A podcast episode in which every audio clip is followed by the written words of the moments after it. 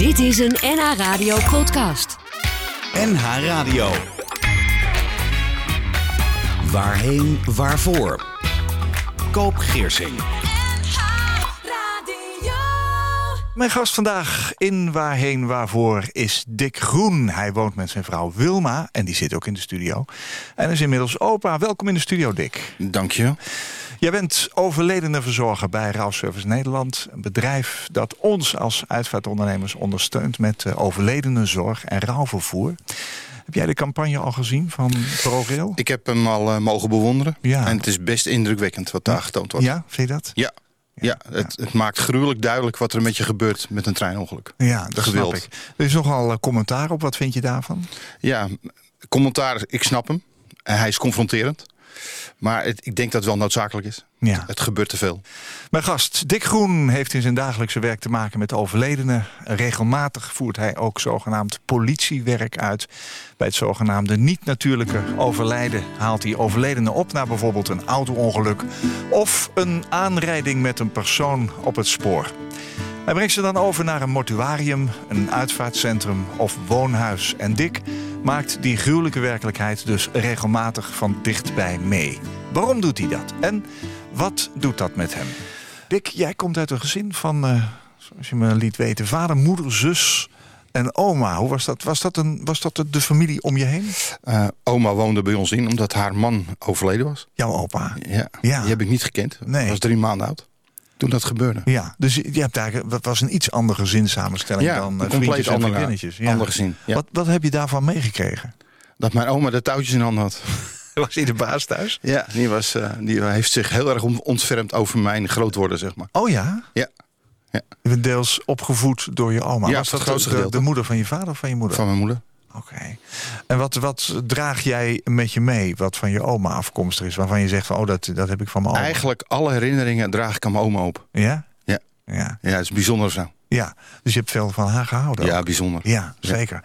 Wat wilde jij ooit worden toen je nog klein was? Waar, waar keek je naar, naar, naar uit? Altijd de ambulance dienst.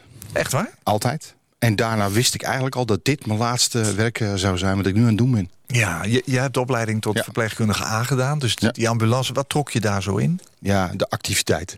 Het, het, het, het, eh, Toch wel een beetje spanning ook. onder druk werken. Ja. Ja. Ja. Nou ja, eh, dat hard rijden met blauw licht lijkt me fantastisch. Maar je, je komt natuurlijk op plekken waar je... ja, je maakt dingen mee die het leven wel duidelijk maken wat er allemaal fout kan gaan met je. Had je daar behoefte aan? Ja, ik vond het heerlijk. Ja. Ik vond het echt leuk. ja. Geen piloot, geen, Nee, eh, nee. geen brandweerman wat Nee. dat betreft. Nee. Oké. Hey, je, je bent als traumaverpleegkundige op die ambulance gaan werken. En, en, en ja, wat je zei... Je wist toen al dat je na die ambulance tijd in de uitvaart wilde werken. Waarom ben je dat niet meteen gaan doen? Ik dacht altijd, je hebt ervaring nodig. Zeker in dat zware vak. Om mee te maken wat je daarna aan kan. Je kan niet zomaar in dat rouwwerk terechtkomen. Dat is tenminste mijn mening. Want je hebt toch wel een bagage nodig. Wil je dat aankunnen? Ja. En wil je begrijpen wat er gebeurt met je? Het lijkt alsof je dat echt van tevoren bedacht hebt. Ja, dat heb ik van tevoren bedacht. ja. Vond je het werk mooi op de ambulance? Ja, vond het mooi. Want eh, die opleiding tot eh, traumaverpleegkundige is ook niet niks. Ja, het is ruim 12 jaar leren. Ja, en hoe lang heb je het gedaan, het werk? 25 jaar. 25 jaar. Daar heb je natuurlijk ook van alles op straat gezien en, Ja. en meegekregen. Je bent daar wel bezig met levende mensen levend te houden, zou je Maar niet altijd. zeggen. Ook daarin ga je verliezen. Vertel eens. Alhoewel ik dat altijd dacht van dat ik ga niet verliezen. Totdat mijn mentor zei, ik spreek je over zes maanden nadat ik los was. En toen zei hij na zes maanden, en hoe, hoe, hoe, hoe ben je gevaren? Ik zeg, nou, ik zeg, je hebt wel gelijk. Ik zeg, van 10 tot 15 procent verlies ik in een auto. Ja. Ik zeg, en dat is een harde realiteit. Ik zeg, maar hij is wel aanwezig. ja, wat bedoel je daar precies mee? Nou, dat mensen komen te overlijden in een auto... in een situatie waarin jij met die patiënt bezig bent.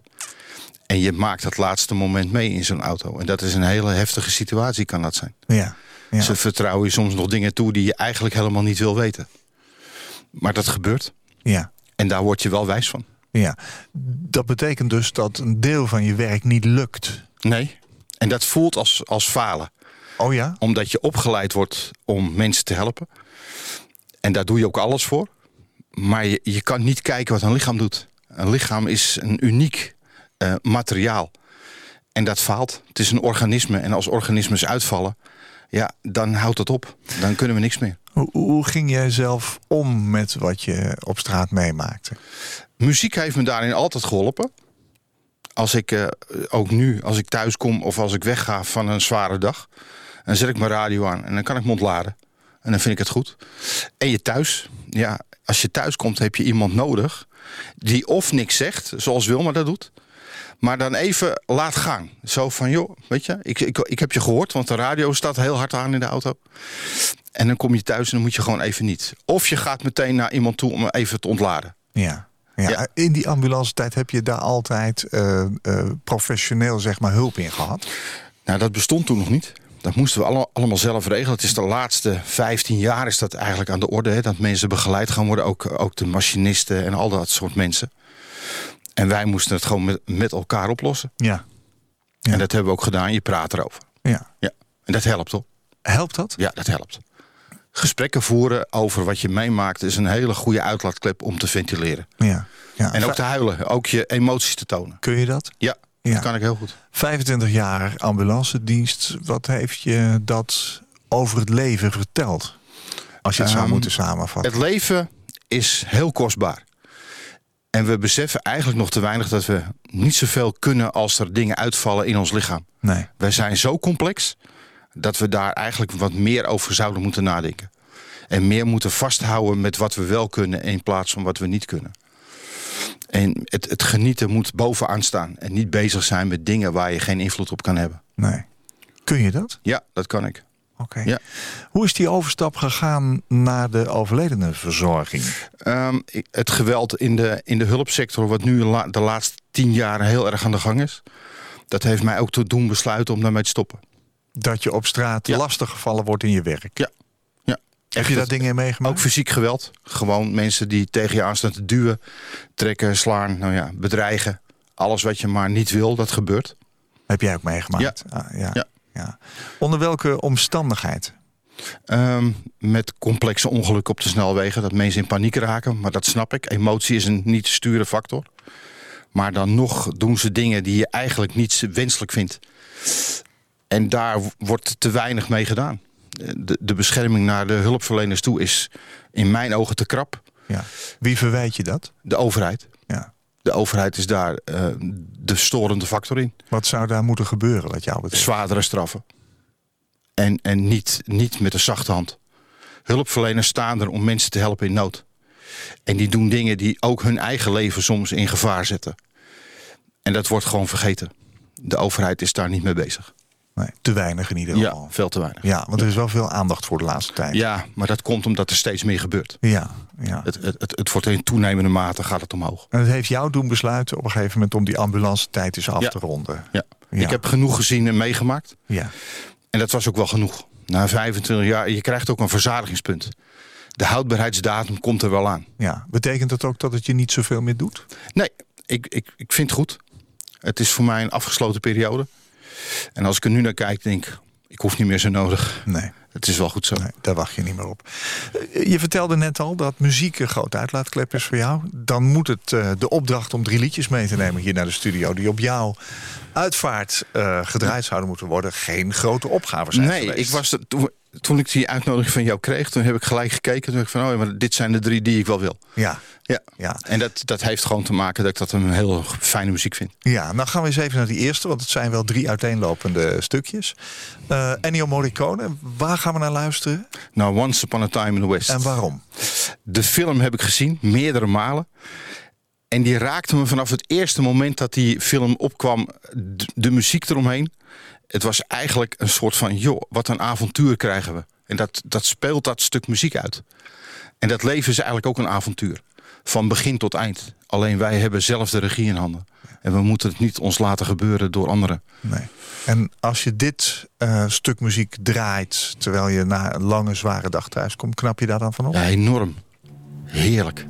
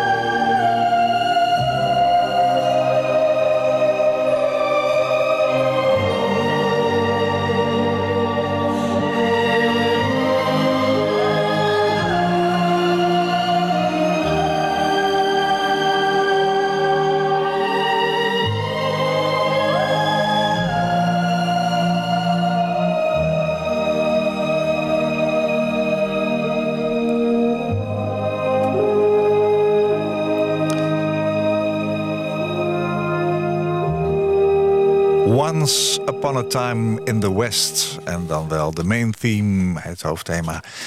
Ennio Morricone. Ja, een fantastische film. Het tempo van dit lied uh, is wel een beetje overeenkomstig. Het tempo in de film ook, hè? maar dat is ook het mooie. Het zinderende. En dat jongetje met het rode haar, hè? aan het begin van die film. Ja, ja. ja Dick, je hebt na 25 jaar ambulance dienst, uh, traumaverpleegkundige, besloten mede ook wel ingegeven door uh, de omgeving die aan het veranderen was. Maar ook misschien wel je wens uh, hè, toen je jong was uh, om overledene verzorgd te worden. Nou, even voor de luisteraar dan. Hè, wat, ik, ik ben uitvaartondernemer, dus ik weet wat het inhoudt. Maar wat is precies een overledene verzorger? Um, overledene verzorger is eigenlijk, dat zijn mensen die zorgen dat de overledene de laatste zorg krijgt... Wat betreft het kleden, het, het, het, het, aan, het aanmaken, het opmaken van mensen. Het zorgen dat ze netjes erbij liggen voor de opbaring. Ja. En niet te vergeten de directe nabestaanden erbij betrekken. Want dat is toch wel een, een heel apart item. Ja, ja. En, jij doet dat eigenlijk fulltime. Ja. Hè, dus je, je, doet, je gaat van de een naar de ander. Ander. Het, um, het laatste zorg wordt, wordt ook wel eens afleggen genoemd. Hè? Dat, dat, dat woord kom je nog als tegen, ouderwets woord. Um, het is meer dan alleen kleden natuurlijk. Hè? Ja, het is vooral zorgen dat de directe nabestaanden meegaan in hun emotie, maar ook naar de laatste zorg toe. Ja. Ik Wat vind het een wat, uitdaging. Wat houdt die laatste zorg in? Het is dat je de mensen eh, hun ogen schoonmaakt. Dat ze er netjes bij liggen. Dat de haren gekamd worden. Dat Oh ja. de kleding op orde komt. Maar vooral dat ze meegaan in dat laatste stukje. Ja. Want dat vind ik wel heel fijn. ja. Heb je die mogelijkheid vaak Ja. om dat te doen? Ja. Je krijgt wel alle ruimte om, om te zorgen als mensen met hun hakken echt in het zand staan. Van nee, ik wil het niet, vind het eng. Om ze toch nog laat, een sok aan te laten trekken. Dat Oh ze ja. toch het gevoel hebben dat ze eraan meegewerkt hebben. ja. En dat helpt enorm in de verwerking. Jij doet dat uh, met een team van professionals. Ja. En uh, ik ben blij dat ik uh, jullie af en toe mag inhuren, want dat is natuurlijk heel belangrijk. De uitvaartbranche is eh, regelmatig in het nieuws. Het gaat vaak over kosten, over verzekeringen, maar ook over hoe je je eigen uitvaart zelf kunt inrichten en wat daar allemaal bij mogelijk is. Eh, En er zijn veel mensen die zich daar niet in willen verdiepen en dus ook niet weten wat er na een overlijden op je afkomt. Jij maakt dat eigenlijk non-stop mee. Wat doet dat met jou? Uh, dat geeft heel, eigenlijk wel pijnlijk weer dat mensen het niet willen, onder ogen willen zien wat er gebeurt als er iemand komt te overlijden. Het is natuurlijk toch eng. Mensen vinden het eng. Een overlijden is eng. En ze komen in een achtbaan terecht van emoties. En een achtbaan terecht van niet weten wat ze moeten doen. Ja. En dat maakt het lastig. Ja. En heel veel vragen. Ja. Echt heel veel vragen. Dus heel veel mensen om je heen dus met emotie, met verdriet. Mensen die niet weten waar ze het zoeken moeten. Wat doet dat met jou? Het, zo- het, het raakt. Het raakt altijd. Alleen in de mate waarin je het toelaat... is ook de mate waarin je zelf functioneert. Je kan niet zeggen, het raakt me nooit. Er zijn altijd momenten dat het je diep raakt. En dat mag en dat moet. Anders kan je dit werk nooit doen. Dit werk kan je niet doen als je als een betonblok eromheen staat... en dat je niks meer doet. Nee, dat mensen, kan niet. mensen kunnen wel eens denken van ja, maar die professionals die zien dat zo vaak, die zijn eraan gewend. Het went nooit. Ik vind het geen gewinning. Ik vind het tastbaar. Het blijft tastbaar. Want het blijft mensenwerk wat we doen. Ja.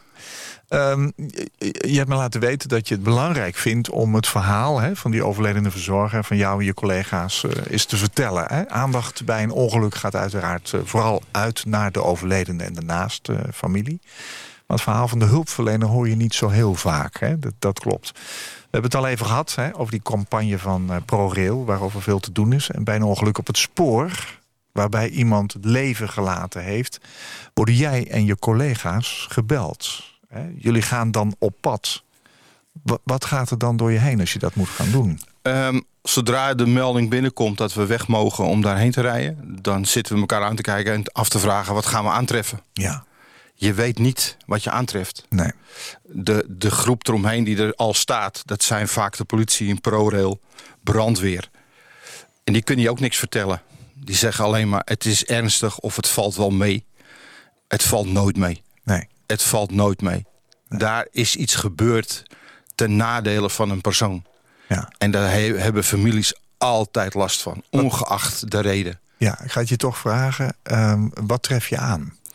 Eh, je treft eh, deels mensen aan die of heel erg stuk zijn, compleet uit elkaar geslagen door de trein. Maar het komt ook voor dat ze in drie, vier delen liggen. En dan worden wij geacht om dat allemaal weg te halen. Ja, jij moet het echt opruimen. Ja, wij moeten het echt rapen. ja, Ja. ja. Als iemand in stukjes is, eh, hoe werkt zoiets? Ehm, je krijgt van tevoren te horen eh, door middel van eh, signaleringen op het spoor waar, waar delen liggen. En dan word je geacht om zeg maar ruim voldoende weg te halen, zodat je echt bijna een compleet lichaam hebt. Ja. Dus dat betekent ook dat alle microstukjes die je tegenkomt, dat je die ook moet pakken. En dat maakt het soms niet fijn. Nee, nee, nee. Nee. dat snap ik. Als je zoiets eh, ja- gedaan hebt, dan, dan kom je ook weer thuis. Ja, eh, vooral als je door ProRail, die is daar goed op ingespeeld. ProRail is een organisatie die daarin heel duidelijk aangeeft van jongens, jullie gaan eerst koffie drinken voordat je wegrijdt. En dat is wel een hele prettige, want dan kan je heel even je adrenalinespiegel laten zakken. Want op het moment dat je gaat rapen, moet je alles bij elkaar in je hoofd hebben van oh ja, dit moet mee, dat moet mee. Ik mag niks vergeten. Want je wil zo compleet mogelijk iemand terugbrengen naar het niveau dat dat een mens is geweest. Ja. Belangrijk ook voor de naaste Ja, familie. Die vooral een dat. enorme schok hebben Ja. eh, verwerkt. Of tenminste, die, die moeten een hele schok eh, meegemaakt hebben. Ehm, er zijn altijd mensen die toch zelf nog de overledene willen zien. Ja. Eh, gelukkig maar. Hè. Ik vind het altijd heel erg belangrijk. Hoe ga je daarmee om in dit geval? Ja, het, me- het meest voor de hand liggende is dat de politie dan toch zegt... eh, schoenen en kleding is vaak een herkenningspunt. Maar als iemand echt helemaal stuk is, is dat niet meer te doen. Je kan daar niet naar kijken. Nee. Dat beeld, als je dat laat zien, raken mensen nooit meer kwijt. Raak jij het kwijt? Ja, ik kan het bijzonder goed wegleggen. Maar dat heeft als reden dat ik er niet naar kijk in de vorm van... goh, wat heeft die mens gedaan, waarom? Ik kijk ernaar van, ik wil zorgen dat je zo compleet mogelijk weer teruggaat. Naar de plek waar je dan als afscheid eh, gaat dienen. En dat hou ik heel erg vast. Terwijl ik wel besef dat er ergens in Nederland een familie is... die compleet, maar dan ook compleet desolaat achtergelaten wordt. Met allerlei vragen die je nooit meer beantwoord krijgt. Nee. En dat maakt het voor die familie loodzwaar. Hm. En wij, ja, wij hebben het ook soms zwaar. Na anderhalf uur zijn wij leeg. Dan is het op. Ja. Dan kan je niet meer. Nee. Dan moet je even wat anders doen. Ja. Wat Ja. doe je dan? Zitten, met elkaar erover hebben. Veel praten. Koffie drinken. Even ergens anders over hebben. Het laten nagaan van wat er gebeurd is. En meer niet. Nee. Je kan er niet meer mee. Ik wilde toch even aandacht voor die gruwelijke details. Ook vanwege het feit dat die, die kledinglijn die ProRail nu eh, heeft eh, ja, gepresenteerd... eh, dat daar zoveel commentaar op is. Maar het, het- de werkelijkheid is natuurlijk nog veel en veel gruwelijker. Eh, Meer dan gruwelijk. Ja, zeker. Het, is, het, is echt, het is echt een slachthuis bijna. Ja, geloof ik. Zo moet je het zien. Ja. We gaan toch weer even naar muziek, want Ja. daar kun je weer, Daar kun je weer eh, op laden. daar kun je weer verder. Hè? Ja. Ehm, en je vertelde me net dat je notabene eh dit team wat we nu gaan draaien gezien hebt live. Ja. Want we hebben het over Queen met George Michael. Je bent een Queen-fan, want Ja. je hebt ook Queen live gezien. Ja. Dat kunnen ook niet heel veel mensen zeggen. Nee. Maar wat, wat was erg belangrijk aan dit concert? Ehm, de tribute voor Freddie Mercury. Het afscheid van, eh, van de Queen leadzanger. Omdat hij overleden was aan, aan het HIV en het AIDS-virus. En George Michael is voor mij de enige man die hem kon benaderen in zijn stem en in zijn geluid. En dat maakte het memorabel mooi. Echt prachtig zoals hij dat daar vertolkte. Waar heb jij hem toe gezien? In het eh, Engeland, in het Wembley Stadium.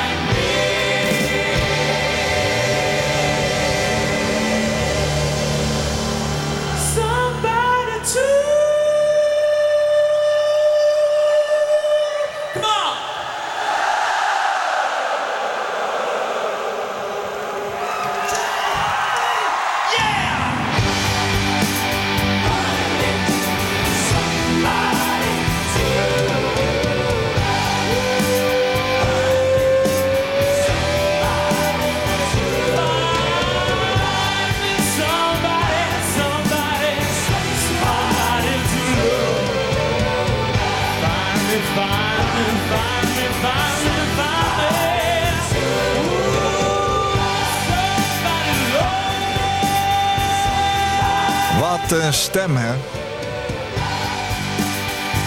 George Michael, begeleid door het originele Queen. Tijdens een tribute aan Freddie Mercury, Somebody to Love.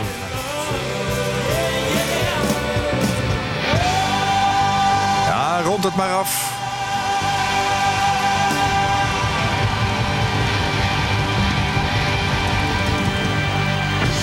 Door Mercury zelf geschreven en het was zijn favoriete compositie, Somebody to Love. En hij was erbij. Dick Groen, overledene verzorger, heeft hem gezien in eh, Wembley. En heeft dit dus bewust meegemaakt. Hij gebruikt muziek om toch datgene wat hij in zijn dagelijkse werkzaamheden tegenkomt... ergens een plek te kunnen geven. Lukt dat, een plek geven van zoiets? Ja, dat lukt. Ja. Je kan het zeker een plek geven als je maar weet waar je naartoe moet. Als je maar weet waar je naar moet kijken. Kijk ernaar. Je kan het niet zomaar wegschuiven. Dat Heb, gaat heb jij ook dat je wel alles weer terug kunt halen? Dat je ook nog precies weet waar wat was en, en welke situatie? Bij sommige dingen zeker. Ja. Ja. bij sommige gebeurtenissen kan ik dat zeker terughalen. Ja. Ja. Jij wilde aandacht voor de hulpverlener, hè? want dat is best een, eh, ja, zeg maar een beetje weggeschoven partij. Hè? Het, grote nieuws is altijd anders dan degene die er met de neus op hebben gestaan. Ehm, jij kent zelf ook verlies. Jouw eerste vrouw is overleden. Hoe heette ze? Els, Ja, hoe ging dat? Eh, die was kortstondig heftig ziek. En ik heb haar zelf verzorgd. Ook de laatste verzorging zelf gedaan. En ja, dat is een ingrijpende eh, si- situatie in je leven. Je verwacht niet dat het je gebeurt. En als het je dan gebeurt, dan denk je, joh, waar ga ik heen? Dat is hetzelfde wat iedereen heeft die dat meemaakt. En wat nu? Ja, het gras komt altijd weer groen op. Dat heb ik wel geleerd inmiddels. Ja? Ja. Ja. Het kan, het kan lang of kort duren, hè? Ja. maar de blauwe lucht en het mooie weer komt altijd terug. ja. Hoe denk je nu aan haar? Al met dankbaarheid terug. Ja. Ik vind het nog steeds eh, bijzonder dat ik het heb kunnen doen. En ik draag het ook wel. Ja. Eh, je zou je kunnen voorstellen dat eh, de overledene verzorgen... als ze ver van je afstaan, makkelijker is... dan als het persoonlijk verdriet betreft. Hoe heb jij dat zelf ervaren? Ik vind het soms ook niet makkelijk. Maar dat heeft dan vooral te maken hoe er op je gereageerd wordt. Ja. Als er een man van 95 je hoofd vastpakt... en tegen je zegt, ik ben mijn maatje kwijt na 60 jaar... dan grijpt dat onwillekeurig in je, in je ziel. Ja. Omdat daar iemand staat met dik verdriet. En ook al is die 95, dan denk ik, ja, ik snap je, ik voel je. Ik voel wat je voelt. ja. En hoe heb je dat met Els gedaan dan? Ja, de planeet ging onder mijn voeten weg. Alleen ja, weet je, dan doe je je ding. En daarna ga je erover nadenken. En denk je, joh, ik ben in ieder geval blij dat, dat ik het heb kunnen doen. En dat ik de macht en de kracht had om het te doen. En ik zou het zo weer doen. Ja. Ja. Ja. Ja, ondanks dat het moeilijk is. ja. Heb je vaker te maken met, met eh, persoonlijk verdriet? Nee, weinig. Of eh, te maken gehad? Even los van... Nee, eigenlijk. Ja, mijn oma, maar dat was, die vond ik wel prachtig. Weet je, 87 geworden. Ja. In de slaap overleden. Noodziek geweest. Joh. Fantastisch. Je tekent ervoor. Echt. Hoor ik mijn moeder zeggen. Ja. Ja. ja. Lachend, ze lag lachend in de kist. Ja. Echt waar. Ja. Bijzonder.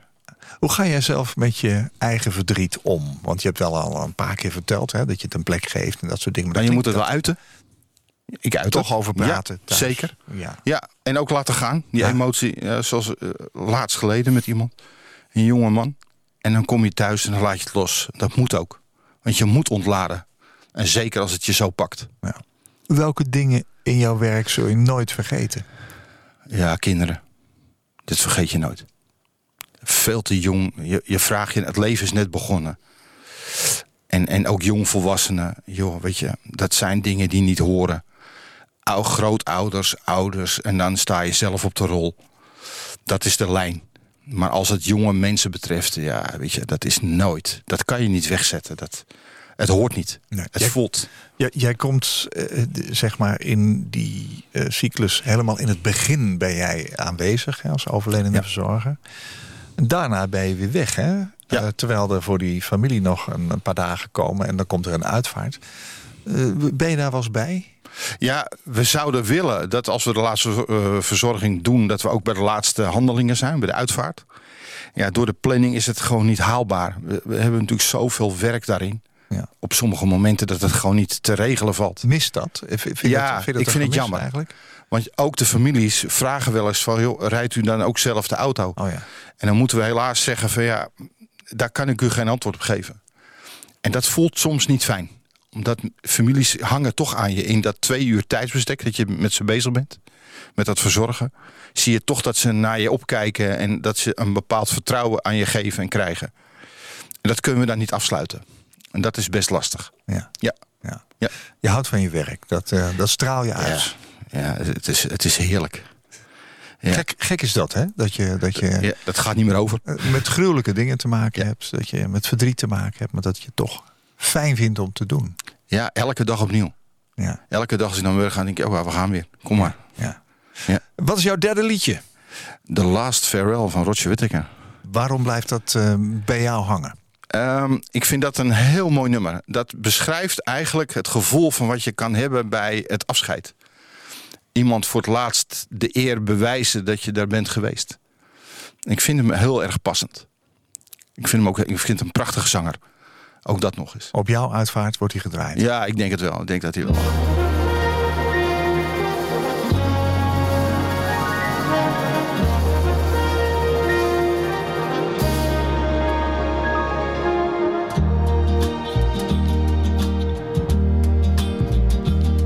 There's a ship lies rigged and ready in the harbor. Tomorrow for old England she sails, far away from your land of endless sunshine, to my land full of rainy skies and gales. And I shall be aboard that ship tomorrow. Though my heart is full of tears at this farewell For you are beautiful And I have loved you dearly More dearly than the spoken word can tell For you are beautiful And I have loved you dearly, more dearly than the spoken word can tell.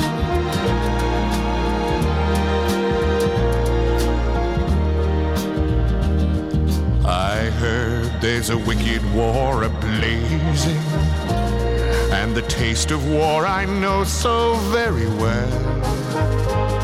Even now I see the foreign flag raising their guns on fire as we sail into hell.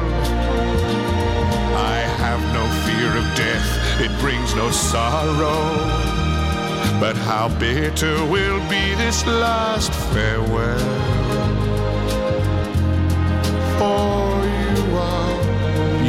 Beautiful, and I have loved you dearly, more dearly than the spoken word can tell.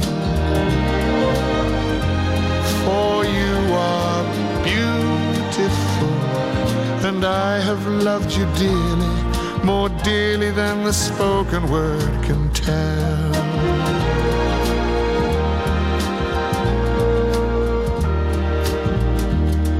Though death and darkness gather all about me, and my ship be torn apart upon the sea. I shall smell again the fragrance of these islands in the heaving waves that brought me once to thee. And should I return safe home again to England, I shall watch the English mist roll through the dell. For you are beautiful, and I have loved you dearly, more dearly than the spoken word can tell. For you are beautiful, and I have loved you dearly, more dearly than the spoken word can tell.